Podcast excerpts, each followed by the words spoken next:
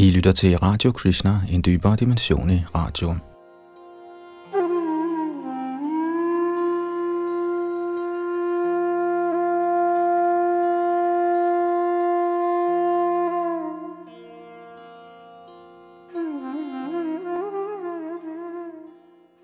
Vi fortsætter vores gennemgang af Srimad Bhagavatams 10. bog, og sidste gang afsluttede vi øh, kapitel 35, og i dag er det kapitel 36, drabet på Arishta, tyredæmonen, vi skal høre, samt også kapitel 37 og formentlig 38. Bag mikrofonen sidder Yadunandan Das, der også styrer teknikken. Og for oversættelse og kommentarer af denne del af Srimad Bhagavatam står Srila Prabhupads to disciple, Hridayananda Das Goswami og Gopi Barandan Das der med hjælp fra både Prabhupada og de tidligere mestre har samlet denne del af Øh, 10. kanto, da Srila Prabhupada desværre nåede at forlade planeten i 77, før han nåede at afslutte hele 10. bog, og også 11. og 12. bog, vi også skal høre senere hen her i vores Srimad Bhagavatam-serie. Men nu altså kapitel 36, drabet på Arishta, tyredæmonen.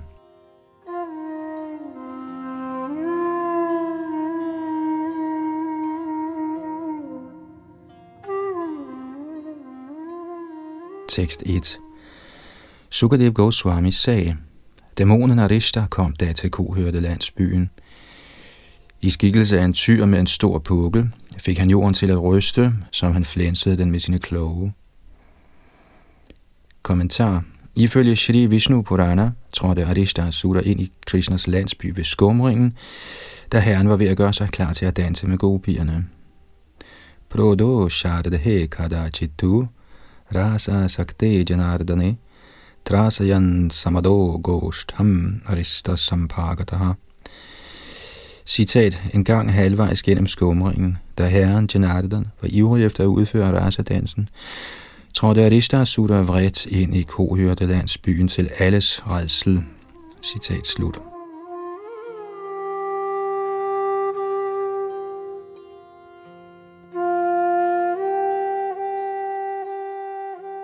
Tekst 2-4 Aristasura brølede voldsomt og stampede i jorden.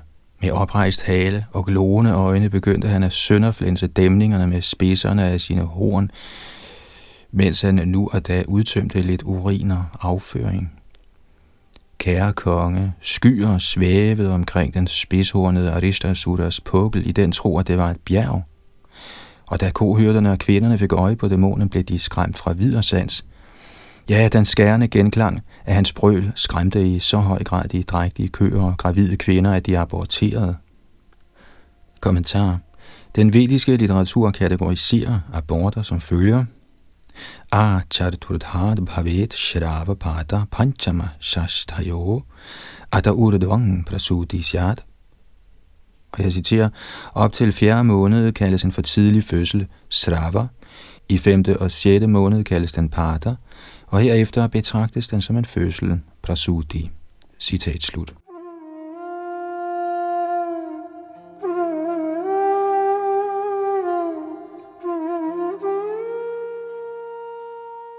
Tekst 5-15 Husdyrene flygtede i rejsel fra græsgangene, o konge, og alle indbyggerne løb mod herren gode vinter for beskyttelse og råbte, Krishna, Krishna, da den højeste herre så hyrdesamfundet oprevet og flygtende i skræk, beroligede han dem ved at sige, vær ikke bange. Derpå råbte han til dæmonen som følger, Din nar, hvad tror du, du laver, din elendige slubbert? Sådan er skræmme landsbysamfundet og dyrene, når jeg er her kun for at straffe korrupte skurke som dig. Da han havde talt disse ord, klaskede den ufejlbarlige herre Hari i sine arme med sine håndflader, og den kraftige lyd gjorde Arishta endnu mere gal. Herren smed da ligegyldigt sin mægtige, slangeagtige arm over skuldrene af en ven og stod ansigt til ansigt med dæmonen. Således tirede stampede Arishta i jorden med en af sine kloge, og så, mens skyerne svævede om hans oprejste hale, angreb han Krishna i voldsomt raseri. Arishta rettede spidserne af sine horn lige ud, skulede truende til Krishna med sine blodsprængte øjne, og kom så stormende mod ham med fuld fart, som en tordenkile kastet af Indra. Den højeste herre Krishna greb Aristasura ved hornene og kastede ham tilbage i 18 skridt, ligesom en elefant under tiden kan gøre, når den slås mod en rival. Således tilbagekastede den højeste herre rejste dæmonen sig op og kraftigt svedende over det hele, og med et tungt åndedræt angreb han ham igen i blind raseri. Som Arista kom stormende, greb Krishna ham ved hornene og slog ham til jorden med sin fod. Herren bankede ham derpå, som var han et stykke vådt vasketøj, og endelig trak han et af dæmonens horn ud og slog ham med det, indtil han blev liggende i støvet. Aristasura kastede blod op, udtømte sig voldsomt og sparkede med sine ben, mens hans øjne rullede i hovedet på ham, og han rejste således i stor lidelse til dødens bolig. Halvguderne ærede Krishna ved at strø blomster over ham.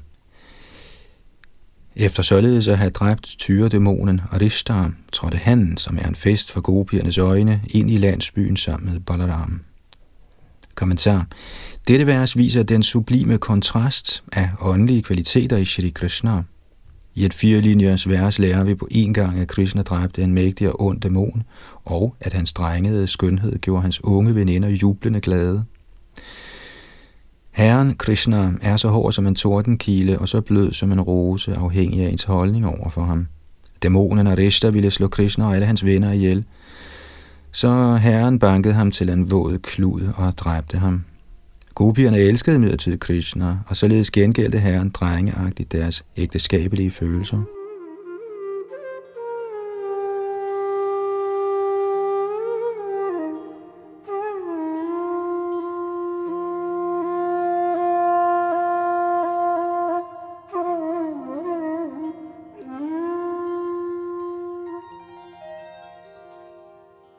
6.16. Efter da Rishta var blevet dræbt af Krishna, der handler vidunderligt, tog Narad Muni hen for at tale med kong Kangs. Denne mægtige vismand med guddommeligt syn sagde følgende til kongen. Kommentar. Udtrykket Deva Darshan kan forstås på mange måder, af hvilke alle stemmer overens med indholdet og meningen i denne fortælling. Deva betyder Gud, og Darshan betyder at se, eller audiens med en stor personlighed. Således indikerer Deva Darshan, der er et af Narad Munis navne, at Narad har opnået evnen til at se Gud, at Narads audiens er på højde med Guds, eftersom Narad er herrens rene repræsentant, og også at Narads audiens er på niveau med halvgudernes, der også kendes som Devaer. Det at udtrykke Deva Darshan har alle disse betydninger, afslører noget af rigdommen i Srimad Bhagavatams sprog.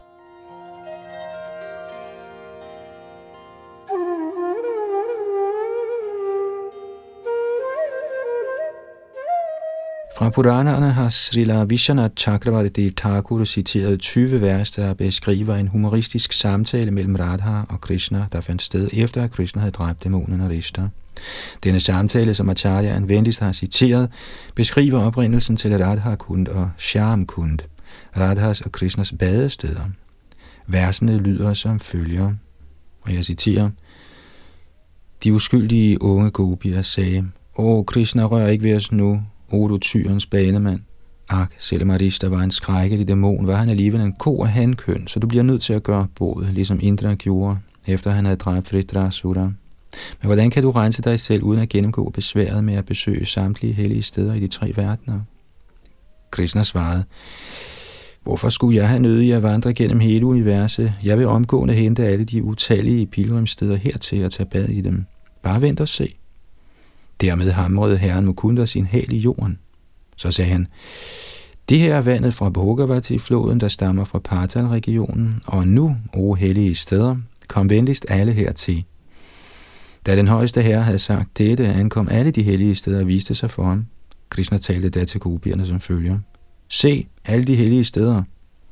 Men gopierne svarede, vi kan ikke se dem, som du beskriver det. Da med hænderne foldet i bøn talte de bedste af hellige steder. Jeg er saltvandshavet. Jeg er mælkehavet. Jeg er Amara Dirghikar. Jeg er floden Sona. Jeg er Sindhu.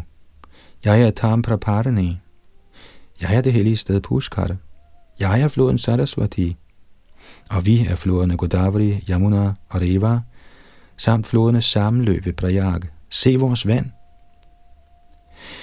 Efter at have renset sig selv med et bad, blev herren Hari temmelig hovmodig og sagde, Jeg har skabt en dam, der indeholder alle de hellige steder, hvorimod I gopier vist nok aldrig har udført nogen religiøse pligter på denne jord for at glæde herren Brahma. Da talte Srimati Radharani til sine veninder som følger. Jeg bliver nødt til at lave en endnu smukkere dam, så se at komme i sving. Da de havde hørt disse ord, så gopierne, at Aristasuras kloge havde gravet en lavvandet grøft lige vest for Krishnas dam. På dette tilstødende sted begyndte alle gopierne at grave klumper af blødt mudder op med deres hænder, og på den måde manifesterede den guddommelige dam sig inden for det korte tidsrum af en time. Krishna var overrasket over at se den sø, de lavede. Han sagde, Fortsæt, du med øjne som en lotus. Du og dine veninder skal fylde denne dam med vand fra min. Men Radha svarede, nej, nej, nej, nej, det er umuligt, eftersom vandet i din dam er forurenet af din skrækkelige søn. Du har jo dræbt en ko. Jeg får mine utallige gopiveninder til at hente mig vand fra Manas og Ganga i millioner af krukker. På den måde vil jeg fylde denne sø med mit eget vand, og således gøre dens berømmelse uovertruffen i hele verden. Så gjorde Krishna en gestus til en himmelsk person, der var en nær ven af alle de hellige steder. Pludselig steg den person op af Krishnas dam og bøjede sig ned fra Shri Vrishabhanus datter Radharani. Så med foldede hænder og tårer strømmende fra sine øjne, begyndte han at bede til hende i hengivelse. O Gud ene, end ikke Brahma i egen person, der kender alle skrifter, kan forstå dine herligheder. Ej heller herren Shiva eller Lakshmi. Kun Krishna, al menneskelig bestræbelses endelige mål, kan forstå dem, og således føler han sig forpligtet til personligt at sørge for, at du kan afvaske al din transpiration, når du er træt. Han salver altid dine lotusfødder med nektar, sød chardu og viavak, og pynter dem med ankelbjæller, og han fryder sig og føler sig ovenud heldig, ved ganske enkelt at tilfredsstille to spidserne på dine lotusfødder. På hans befaling er vi omgående dukket op her for at bo i denne højst fortræffelige dam, som han skabte med et hug af sin hal. Men kun hvis du nu er tilfreds med os og skænker os dit nåde i blik, ved træet af vort ønske bære frugt. Da hun hørte denne bøn, talte af repræsentanten for de samlede hellige steder, var Shri Radha tilfreds og sagde, så sig mig venligst dit ønske. Så fortalte han hende lige ud, Vores liv ville blive kronet med held, hvis vi måtte komme til din dam. Det er den velsignelse, vi ønsker. Skævt kiggende på sin elskede, svarede Vrishabhanus datter med et smil. Bare kom. Alle hendes gopiveninder gav deres samtykke til hendes beslutning og sank ned i lykkens ocean. Ja, alle væseners skønhed, både bevægelige og stillestående, blev forstærket – da de således opnåede Shrimati Radharanis gunst, gennemtrængte de hellige floder og søer i Shri Krishna Kund med magt deres vægge og fyldte hastigt Radha Kund med deres vand. Herren Hari sagde da, kære Radha, må denne din dam blive endnu mere verdensberømt end min. Jeg vil altid komme her for at bade og nyde mine vandleje. Ja, denne sø er mig lige så kær, som du er. Radha svarede, jeg vil også komme og bade i din dam, selvom du måtte dræbe millioner af Arista-dæmoner her.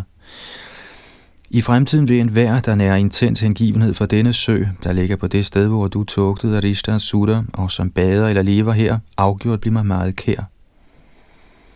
Den nat startede Krishna en rasa dans ved Radha Kund og skabte en flod af den mest strålende stemning og glæde.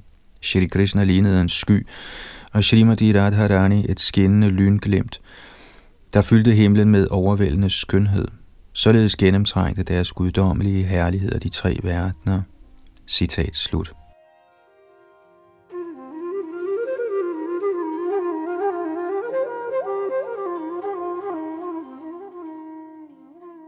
Som en slutlig bemærkning skal det nævnes, at Narad Muni, der er en stor vismand, forstod, at drabet på Arista mere eller mindre afsluttede Krishnas tidsfordriv i Vrindavan – Narad, der var ivrig efter at lette overførselen af Krishnas tidsfordriv til Mathura, opsøgte Kangs og talte til ham som følger.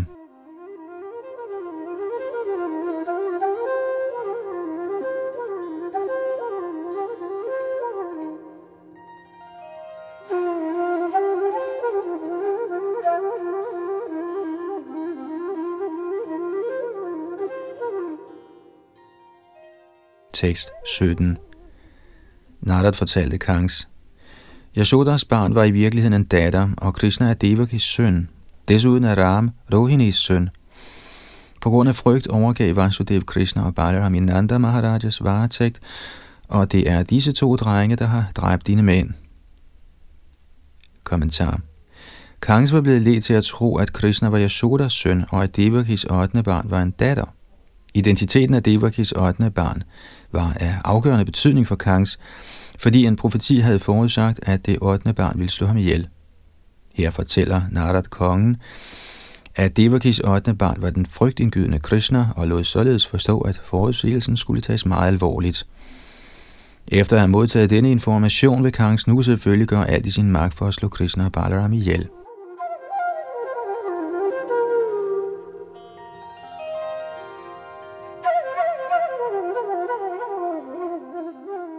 Tekst 18 og 19. Da han hørte det, blev Bodjørnes herre rasende og mistede kontrollen over sine sanser. Han trak et skarpt svær og ville dræbe Vasudeva. Men Narada holdt Kang sig tilbage ved at minde ham om, at det var Vasudevs to sønner, der ville være årsag til hans død. Kangs fik da Vasudev og hans hustru lænkede jernkæder. Kommentar Kangs indså, at det ikke nyttede noget at slå Vasudev ihjel, siden det jo var Vasudevs sønner, Krishna og Balaram, der skulle dræbe ham. Ifølge acharyerne gav Narad desuden Kangs det råd, at skulle han dræbe Vasudev, kunne de to unge drenge finde på at flygte, og at det således var bedre ikke at slå ham ihjel. Snarere, mente Narad, skulle Kangs få Krishna og Balaram bragt til Kangsas hovedstad Mathura. Shrila Vishana Chakravarti gør opmærksom på, at Narada ikke handlede fjendtligt over for de store hengivne Vasudeva Devaki, da han afslørede disse ting for Kangs. I virkeligheden, som det vil blive forklaret i 11. bog, var Vasudev taknemmelig over for Narada, fordi han sørgede for Kangs og stød ved Krishnas hænder, og han sørgede desuden for, at Krishna kom og boede i Mathura, hvor hans kære far kunne være sammen med ham.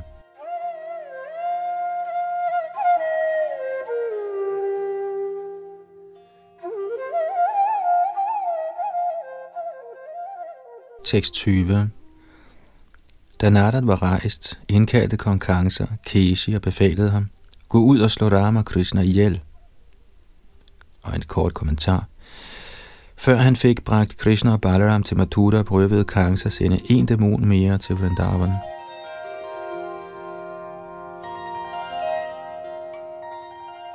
Tekst 21-24 Pojarnes konge indkaldte derpå sine ministre, anført af Mustik, Chanura, Shala og Toshala, samt sine elefantpassere. Kongen talte til dem som følger. Kære heltemodige Chanura og Mustika, hør mig venligst. Ram og Krishna, Anakadundubis eller Vasudevs to sønner, bor i Nandas landsby. Det er blevet forudsagt, at disse to drenge vil være årsag til min død, når de bliver bragt hertil, skal I slå dem ihjel under påskud af en brydekamp. Opstil en brydearena med mange tilskuerpladser og bring alle indbyggere fra byen og de fjerntliggende områder ind for at overvære den åbne konkurrence. Kommentar Ordet manchar henviser til tribuner bygget med store søjler. Kangs ønskede en festlig atmosfære, så Krishna og Balaram ikke skulle være bange for at komme.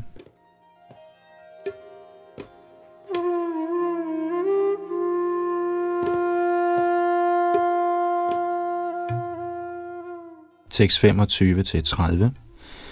Du, elefantpasser, min gode mand, skal anbringe elefanten Kuvalaya Pida ved entréen til bryderarenaen og få den til at dræbe mine to fjender. Påbegynd bueoffringen på Chaturdashi dagen i overensstemmelse med de relevante vediske påbud. I en rituel slagtning skal de ofre de behørige dyr til den ædelmodige herre Shiva. Da han således havde befalet sine ministre, indkaldte Kangs derpå Akrura, den forreste af jaduerne. Kangs kendte kunsten at sikre sig personlig fordel, og således tog han Akrutas hånd i sin og talte til ham som følger. Kære Akruta, du er mest gavmilde. Gør mig venligst den tjeneste ud af respekt. Blandt behodjerne og vrishnierne er der ingen så venlig som du. Ædle Akruta, du passer altid dine pligter nøgternt, og derfor afhænger jeg af dig ligesom den mægtige Indra afhang af Vishnu for at nå sine mål. Tag venligst til Nandas landsby, hvor Anna Kodundubis to sønner bor, og kør dem omgående hertil i denne vogn. Kommentar. Shrita Vishwanath Chakravarti kommer med følgende interessante bemærkning. Citat. Da kong Kangs sagde, i denne vogn pegede han med sin finger på en splinterny smart vogn. Kangse tænkte, at eftersom Makruta var troskyldig af natur, ville han, da han så den fine nye vogn, selvfølgelig gerne prøve den og hurtigt hente de to drenge. Men den egentlige grund til, at Akruta kørte i en ny vogn, var, at det ville have været højst upassende for guddoms højeste person at sætte sig i en vogn, der allerede var blevet nyt af den onde Kangs. Citat slut.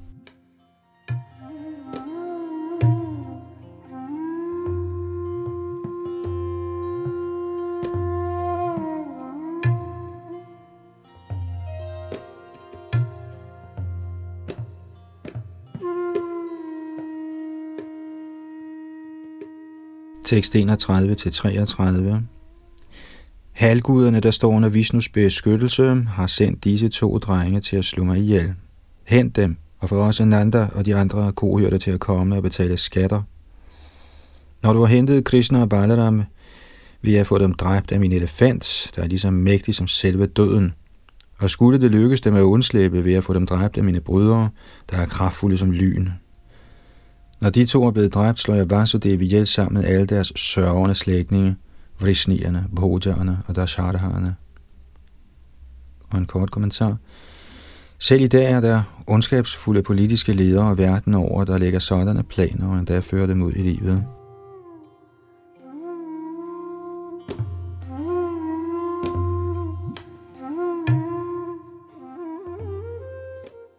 Tekst 34-39 jeg vil også dræbe min gamle far, Ugrasen, der begærer mit kongerige, og jeg vil dræbe hans bror Divak sammen med alle mine andre fjender. Da, min ven, vil denne jord være fri for tårne. Min ældre slægtning Jarasand og min kære ven Dvivida er mine pålidelige velønder, såvel som Shambara, Narak og Bana. Jeg vil bruge dem alle til at gøre dag med disse konger, der er halvgudernes allierede, og så vil jeg herske over jorden. Nu, da du kender mine hensigter, tag venligst med det samme sted og hent Krishna og Balaram, så de kan overvære bueoffringen og bevidne over dådigheden i jaduernes hovedstad. Shri Akruta sagde, O konge, du har køndigt udtænkt en plan for at befri dig selv for ulykke. Alligevel må man være ligevægtig i både succes og fiasko, siden det helt sikkert er skæben, der frembringer resultatet af ens arbejde – en hver almindelig person er opsat på at handle ifølge sine ønsker, selv når skæbnen forhindrer opfyldelsen af disse. Derfor oplever han både lykke og lidelse. Men selvom det er tilfældet, vil jeg efterkomme din befaling. Kommentar Shrita Vishwanath Chakravarti forklarer, at selvom det Akluta sagde var høfligt og opmuntrende, var hans skjulte mening en ganske anden. Hvad han faktisk sagde var, din plan er ikke egnet til at blive udført, men jeg vil alligevel efterkomme den, da du er kongen, og jeg er din undersåt, og under alle omstændigheder står du for døden.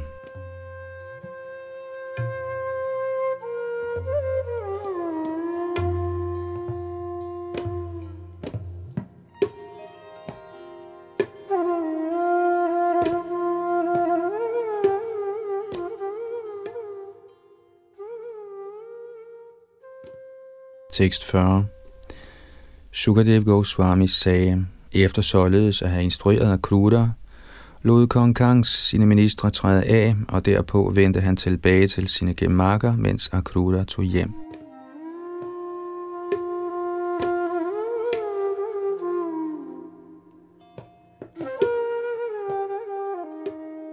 Således ender kommentarerne fra hans guddommelige nåde A.C. Bhaktivedanta Swami Prabhupads ydmyge tjenere til Srimad Bhagavatams 10. bogs 36. kapitel med titlen Drabet på Arishta, tyredæmonen.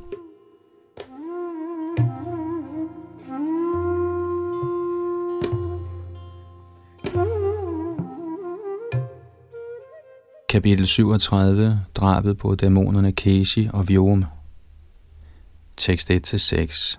Sukadev Goswami sagde, Dæmonen Keshi, der var sendt af Kangs, viste sig i Vraja som en stor hest, Løbende med sindets fart drev han jorden op med sine hove.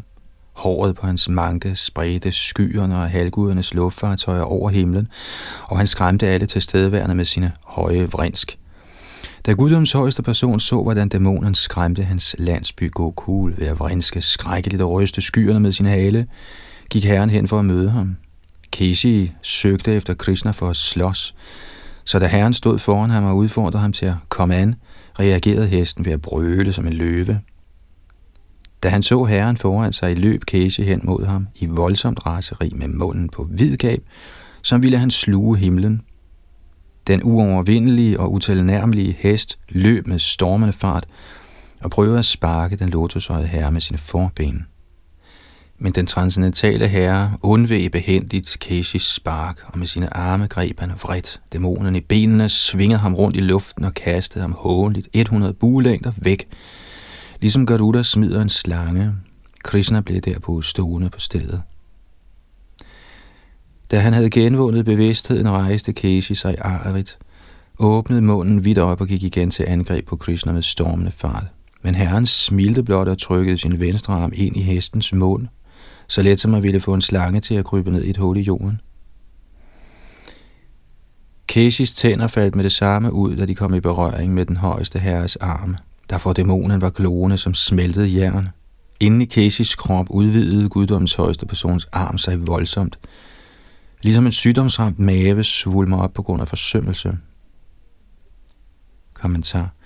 Siddhita Vishana Chakravarti gør opmærksom på, at selvom Krishnas arm er blødere og køligere end en blå lotus, var den for Kesi ekstremt varm, som var den lavet af tordenkilder,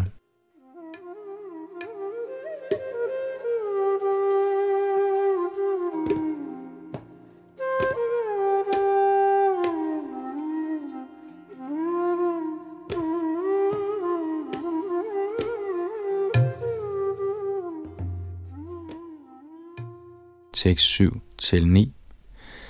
Da Krishnas ekspanderende arm totalt blokerede for Keshis åndedræt, begyndte han at sparke krampeagtigt med benene. Hans krop blev dækket af sved, og hans øjne rullede rundt. Dæmonen udtømte sig så og faldt død til jorden. Den stærke Krishna trak sin arm ud af Keshis krop, der nu lignede en lang Kirkatika-frugt, Uden det mindste tegn på stolthed over så ubesværet at have dræbt sin fjende, modtog herren halvgudernes tilbedelse i form af blomster, de lod regne fra himlen. Kære konge, derpå blev Krishna opsøgt på et afsides sted af halvgudernes store vismand, Narad Muni. Denne mest ophøjede hengivne talte som følger til herren, der ubesværet udfører sine tidsfordriv. Kommentar efter at han havde talt med Kangs, tog Narada hen for at besøge Krishna. Herrens Vrindavan tidsfordriv var næsten afsluttet, og Narada ønskede at se dem, han ville fremvise i Mathura.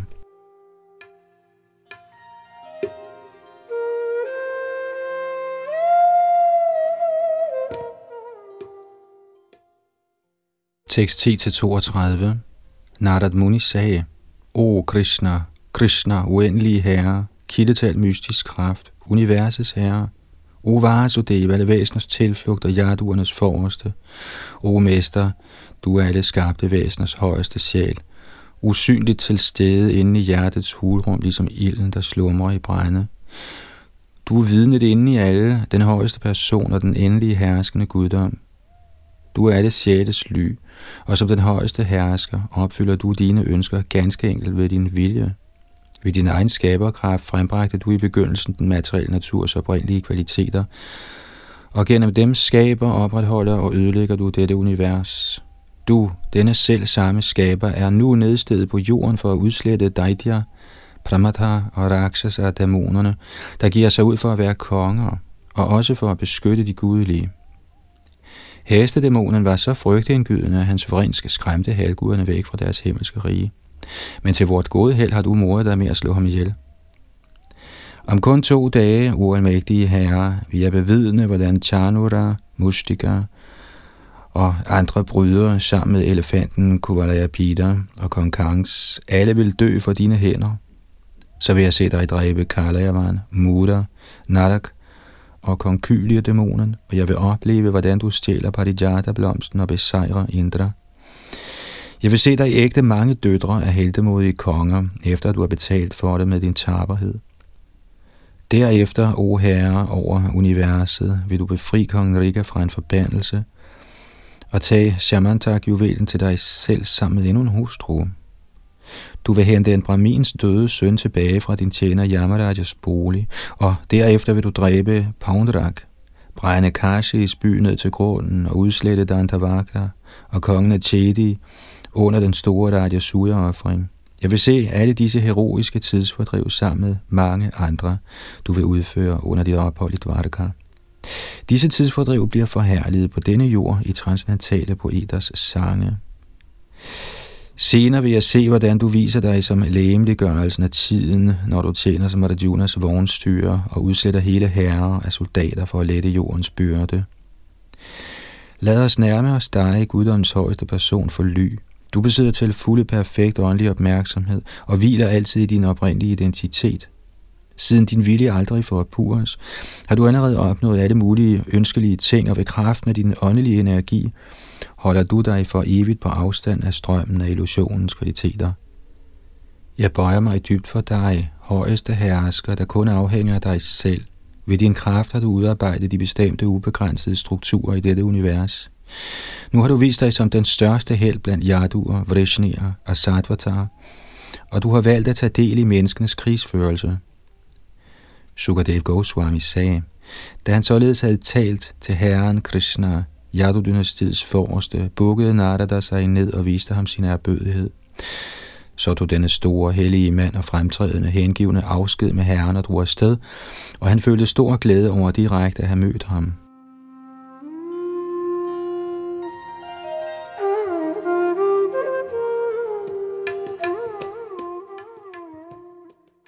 Efter at han havde dræbt dæmonen Keshi i kamp, fortsatte guddoms højeste person med at vogte køer og andre dyr i selskab med sine mundre kohørte venner.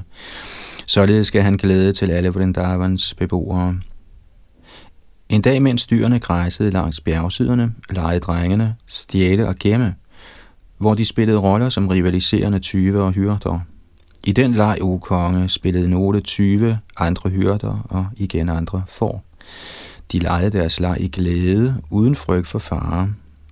En mægtig magiker ved navn Viom, søn af dæmonen Maja, dukkede derop på stedet forklædt som kohørtedreng. I foregivelse af at slutte sig til lejen som tyv, begyndte han at bortføre de fleste af dem, der spillede for. Gradvist bortførte dæmonen flere og flere af drengene og smed dem i en bjerghule, som han lukkede til med en kæmpe sten. Til sidst var der kun fire eller fem tilbage af de drenge, der spillede for. Herren Krishna, der beskytter alle hellige hengivne, var fuldstændig klar over, hvad Vyomasura var i færd med. Ligesom en løve tager fat i en ulv, greb Krishna voldsomt fat i dæmonen, mens han fjernede endnu flere kohørte drenge. Dæmonen antog da sin oprindelige skikkelse så stor og mægtig som et kæmpe bjerg. Men lige så meget han forsøgte at befri sig selv, var han ude af stand til det, da han havde mistet sin styrke ved herrens faste greb. Herren Achuta greb Vyomasura mellem armene og kastede ham til jorden, da mens himlens halvguder så på, dræbte Krishna ham på samme måde, som man dræber et offerdyr. Og en kort kommentar. Acharya'erne giver os den information, at offerdyr blev dræbt ved kvælning.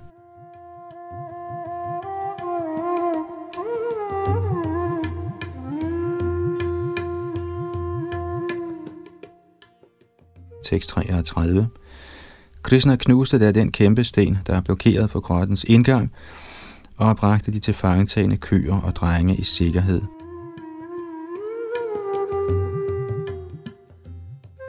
Således ender kommentarerne fra hans guddommelige nåde A.C. Bhaktivedanta Swami Prabhupads ydmyge tjener til Srimad Bhagavatams 10. bogs 37. kapitel med titlen Drabet på dæmonerne Kesi og Vyoma.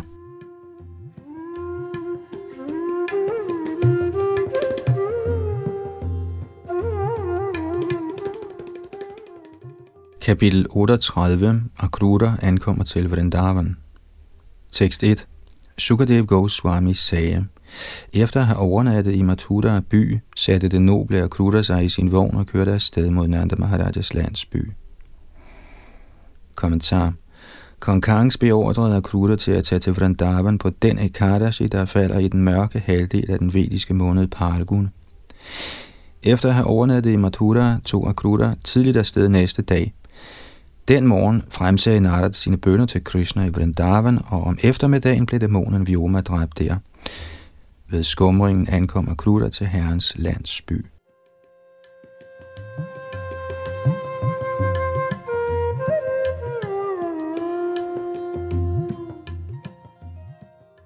Tekst 2-7 mens han kørte af vejen, følte den store sjæl af Kruder kolossal hengivenhed for den lotusøjede person i guddommen, og således begyndte han at tænke som følger. Shri Akruta tænkte, hvilke fromme dåd har jeg begået? Hvilken hård strenghed har jeg underkastet mig?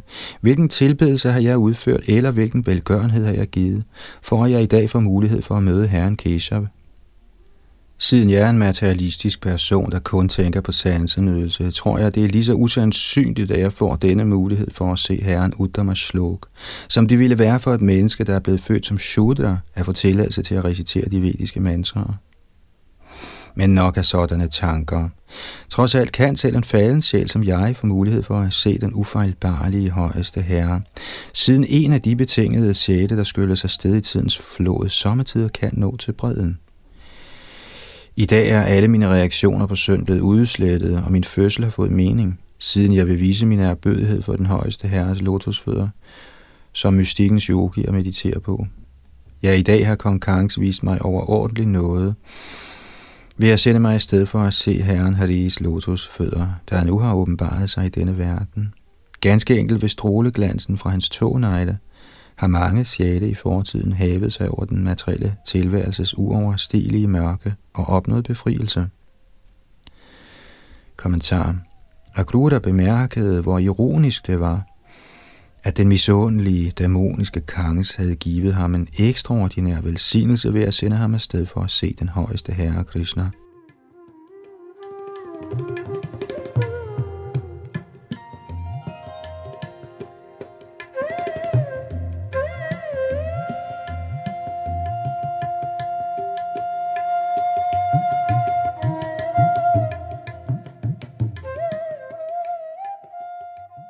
Tekst 8 og 9. Disse lotusfødder bliver tilbedt af Brahma, Shiva og alle de andre halvguder, af lykkegudinden og også af de store vismænd og vejsnavarer. På disse lotusfødder går herren omkring i skoven, mens han vogter køerne med sine venner, og disse fødder er smurt med kunkum fra gobiernes bryster. Så afgjort skal jeg se herren med kundas ansigt, siden jorden nu passerer mig på min højre side – det ansigt, indrammet af hans krøllede hår, bliver forskyndet af hans dejlige kinder og næse, hans smilende blikke og hans rødlige lotusøjne. Kommentar Agruda så et godt varsel. Jorden er baseret på hans højre side, og han følte sig således sikker på, at han ville se den højeste herre Krishna.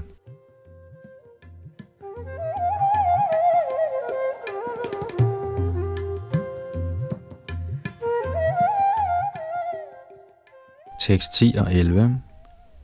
Jeg vil møde den højeste herre Vishnu, al skønhedsreservoir, der af sin egen vilje nu har antaget en menneskelignende skikkelse for at befri jorden for hendes byrde. Der er ingen tvivl om, at mine øjne vil nå fuldendelsen af deres eksistens. Han er vidne til materiel årsag og virkning, og dog er han altid fri for falsk identifikation med dem. Med sin indre kraft spreder han adskillelsens og forvirringens mørke denne verdens individuelle sjæle, der viser sig her, når han kaster sit blik på sin materielle skabende energi, ser ham indirekte i funktionen af deres livslufte, sanser og intelligens. Kommentar i dette vers grundfæster Akuta den almægtige højeste herres stilling, nu hvor han skal til at møde ham i Vrindavan. Den fejlagtige opfattelse af adskillelse fra Herren bliver beskrevet i Bhagavatams 11. bog, 11.2.37. Bhayang dvitiya bhiniveshatasyat ishadapetasya viparyayo smratihi. Selvom hele eksistensen udstråler fra den absolute sandhed Krishna, forestiller vi os en såkaldt anden ting, denne materielle verden, som værende helt adskilt fra Herrens eksistens – med denne mentalitet prøver vi at udnytte denne anden ting til vores sansetilfredsstillelse. Således består det materielle livs psykologiske afstivning af den illusion, at denne verden på en eller anden måde er adskilt fra Gud og således beregnet til vores nydelse.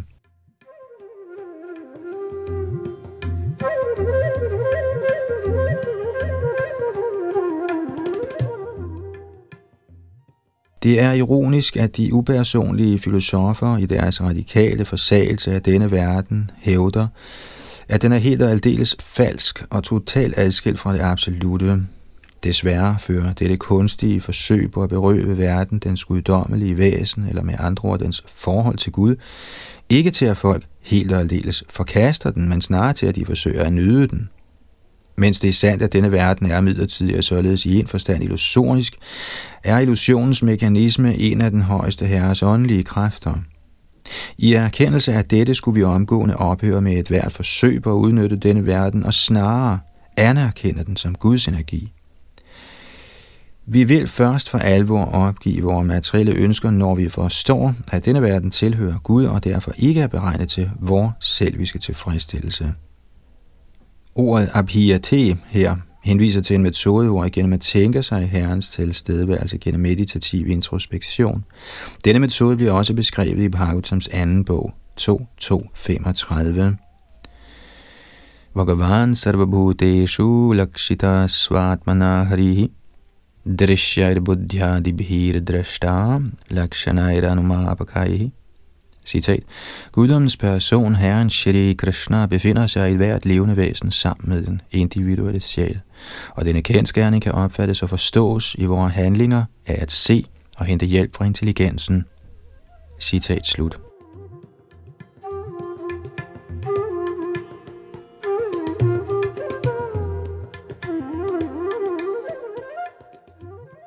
Akrura udtaler, at herren er fri for det egoistiske hovmod, der plager almindelige læmeliggjorte sjæle.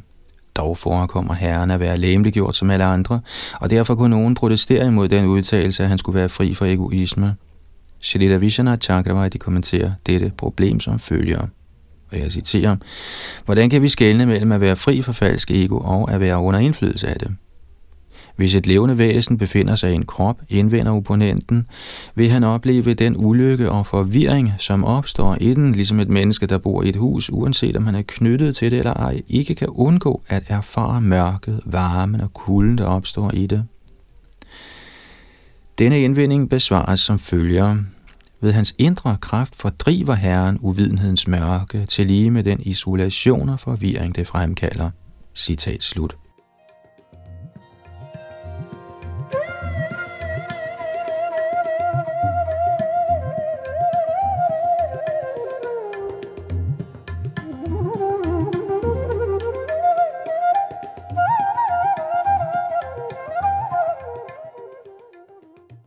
Tekst 12. En hver synd bliver ødelagt, og alt godt held bliver skabt af den højeste herres kvaliteter, aktiviteter og åbenbaringer. Og de ord, der beskriver disse tre ting, besjæler, forskynder og renser verden. På den anden side er de ord, der er blottet for hans herligheder, ligesom dekorationer på et lig. Kommentar. Shalila Shalidhar Swami bringer følgende mulige indvending på bane. Hvordan kan en, der er fri for almindeligt ego, som er helt tilfreds i selvet, indlade sig på tidsfordriv? Svaret gives her. Herren Krishna handler på den rene, åndelige platform til glæde for sine kære hengivne, ikke for nogen type værtslig tilfredsstillelse.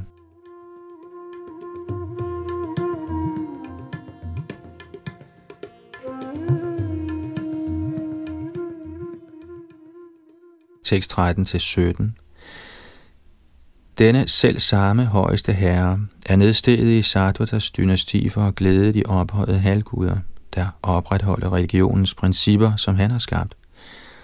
Fra sin residens i Vrindavan spreder han sin berømmelse, som halvguderne forherliger i sang, og som bringer lykke til alle. I dag skal jeg helt sikkert se ham, de store sjæles mål og åndelige mester. At se ham bringer jubel til alle, der har øjne, for han er universets sande skønhed. Ja, hans personlige skikkelse er det ly, lykkens gudinde foretrækker. Nu er alle mit livs solopgange blevet lykkevarslende. Så vil jeg med det samme træde ud af min vogn og bøje mig dybt for Krishna og Balarams, guddoms højeste personers, lotusfødder. Det er deres fødder mystikken store yogier, der stræber efter selvrealisation, bærer i sindet. Jeg vil også vise min erbødighed for herrens kohørte venner og for alle andre indbyggere i Vrindavan. Og når jeg er faldet ned ved hans fødder, vil den almægtige herre lægge sin lotushånd på mit hoved. For dem, der søger ly i ham, fordi de i høj grad forstyrres af tidens slange, fjerner den hånd al frygt. Ved at give den lotushånd velgørenhed, vandt Purandra og Bali stillingen som Indra, himlens konge, og under rasadansens glædelige tidsfordriv, da herren tørrede gobiernes transpirationer for jaget deres træthed, gjorde deres ansigters berøring den hånd lige så vellukkende som en duftende blomst. Kommentar Puranaerne kalder den lotus, man finder i Mansa Sarovara søen for Saugandhik. Krishnas lotushånd fik duften af denne blomst ved at komme i berøring med gobiernes smukke ansigter. Denne særlige begivenhed, der fandt sted under deres lila, bliver beskrevet i 10. bogs 33. kapitel.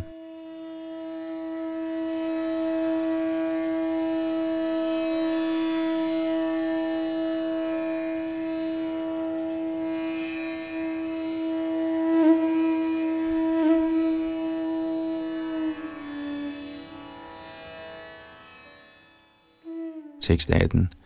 Den ufejlbarlige herre vil ikke opfatte mig som en fjende, selvom Kangs sendt mig her som sin budbringer.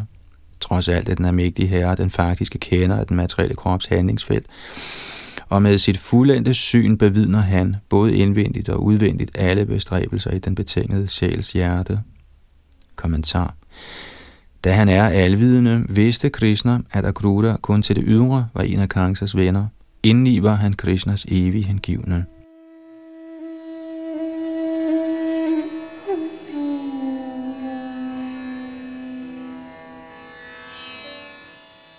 Tekst 19-22. Således vil han kaste sit smilende, kærlige blik på mig, mens jeg med foldede hænder bliver liggende i erbødighed ved hans fødder.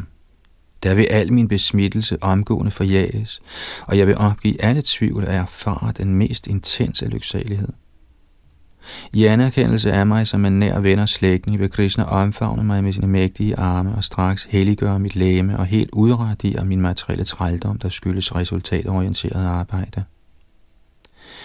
Når jeg er blevet omfavnet af den ubetinget berømte herre, Krishna, vil jeg ydmygt stå foran ham med bøjet hoved og foldede hænder, og han vil tiltale mig som kære Akrura.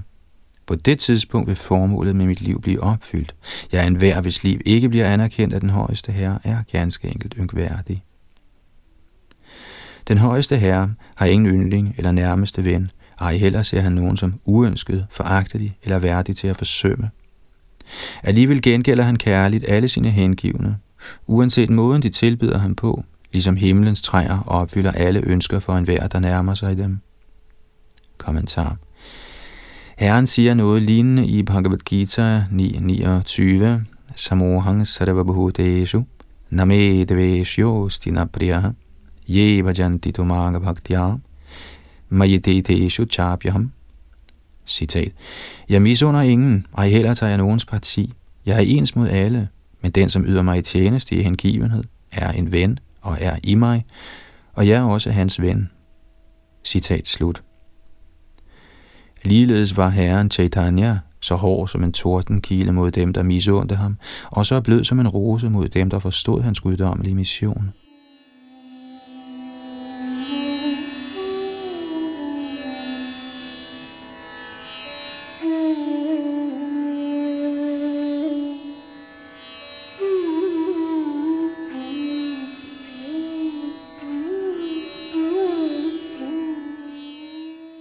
Tekst 23 og 24.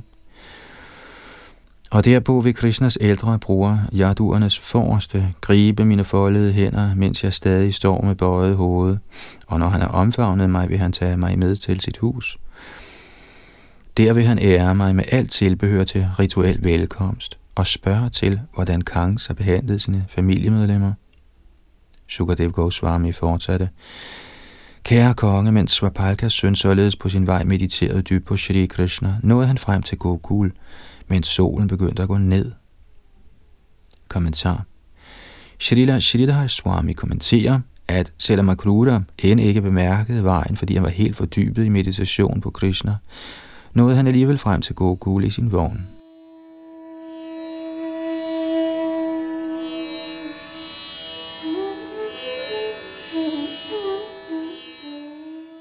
Tekst 25-27 På køernes græsgange så Akruta aftrykkene fra de fødder, hvis rene støv alle planeters herskere holder på deres kroner. Disse herrens fodspor, der genkendes på symboler såsom en lotus, et bygkorn og en elefantstav, gjorde jorden vidunderligt smuk. Overordentligt bevæget af ekstasen ved synet af herrens fodaftryk, med hårene rejst på grund af sin rene kærlighed og med tårerfyldte øjne sprang Kluter ned fra sin vogn og begyndte at rulle rundt i disse fodspor, mens han udbrød. Ah, det der støvet fra min mesters fødder. Det faktiske mål med livet for alle læmeliggjorte væsener er denne ekstase, som Akruta erfarede, da han i efterlevelse af Kansas befaling til sidesatte al stolthed, frygt og klage, og lod sig fordybe i at se, høre og beskrive de ting, der mindede ham om Krishna. Kommentar Srila Vishana Chakravarti forklarer, at Akrura opgav frygt ved åbent at vise sin kærlighed og erbødighed for Krishna, selvom han eller hans familie kunne risikere straf fra den vrede kangs. Akrura opgav sin stolthed over at være et af samfundets aristokratiske medlemmer og tilbad kohyrderne i Vrindavans simple landsby. Og han opgav at sørge over sit hus, hustru og familie, der var i fare på grund af kong Kangs. I sin forsagelse af disse ting rullede han sig i støvet fra Guds lotusfødder.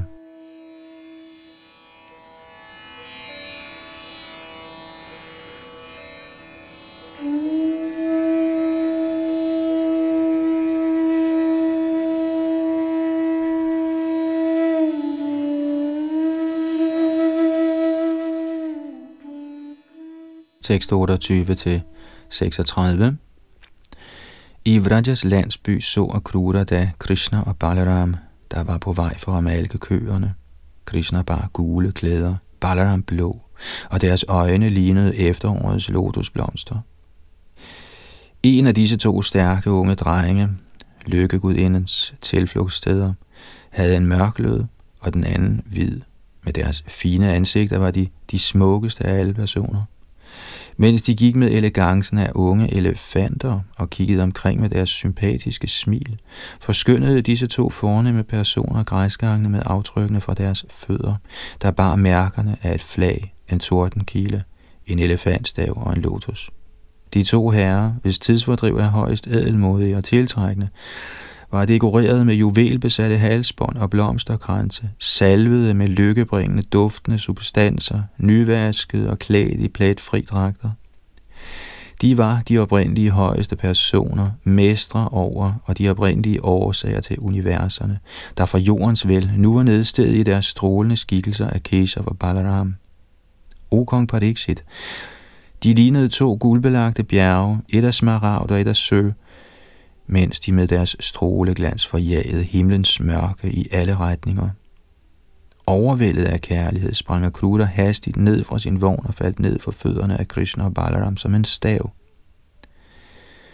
Glæden ved synet af den højeste herre oversvømmede Akrutas øjne med tårer og dekorerede hans lemmer med udslæt af ekstase. Han følte sådan iver, at han ikke kunne tale for at præsentere sig selv, o konge. Herren Krishna, der genkendte Akrura, trak ham nærmere med sin hånd, der bærer tegnet af et vognhjul, og omfavnede ham så. Krishna følte sig glad, for han var altid venligt stemt mod sine overgivende hengivne. Kommentar Acharya'erne fortæller, at da han rakte sin hånd ud, der er mærket med et vognhjul eller chakra, tilkendegav Herren Krishna sin evne til at dræbe Kangs.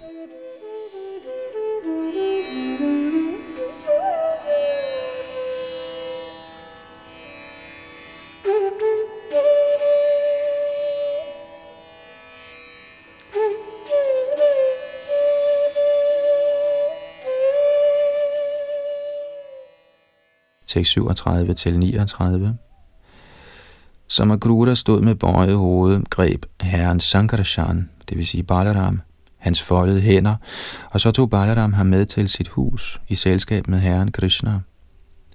Efter at have spurgt om Akrutas rejse var behagelig, tilbød Balaram ham et førsteklasse sæde, vaskede hans fødder ifølge skrifternes anvisninger og serverede ham respektfuldt mælk med honning.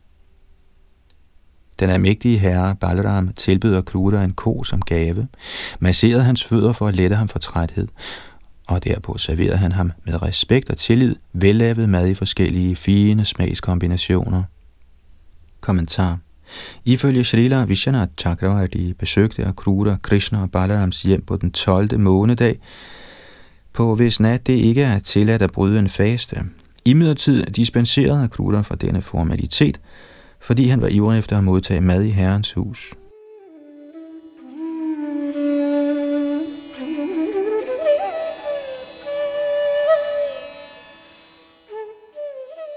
Tekst 40-43 Da Akruta havde spist sig mæt, tilbød Balaram, den højeste kender af religiøse pligter, aromatiske urter til at opfriske munden med, sammen med dufte og blomsterkranse. Således nød Akruta endnu engang den højeste glæde. Nanda Maharaj spurgte Akruta, O efterkommer af Dasharatha, hvordan opretholder I jeres tilværelse, mens denne nådesløse kangs stadig er i live? I er ligesom får i en slagters varetægt. Denne onde, selvoptaget kangs myrdede sin egen søsters spædbørn i hendes nærvær, selv mens hun klagede sig i frygtelige kvaler. Så hvorfor skulle vi endda spørge til, hvordan I hans undersåtter har det? Æret af Nanda Maharaj med disse sande og behagelige spørgsmål, glemte Akruta trætheden fra sin rejse.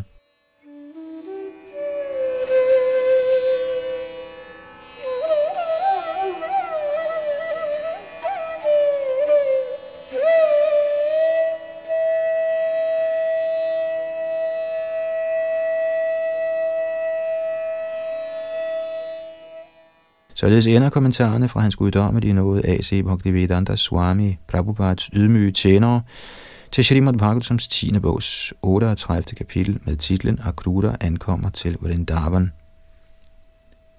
Her stopper vi dagens oplæsning fra Srimad Bhagavatam. Det var Yadunandandas bag mikrofon og teknik.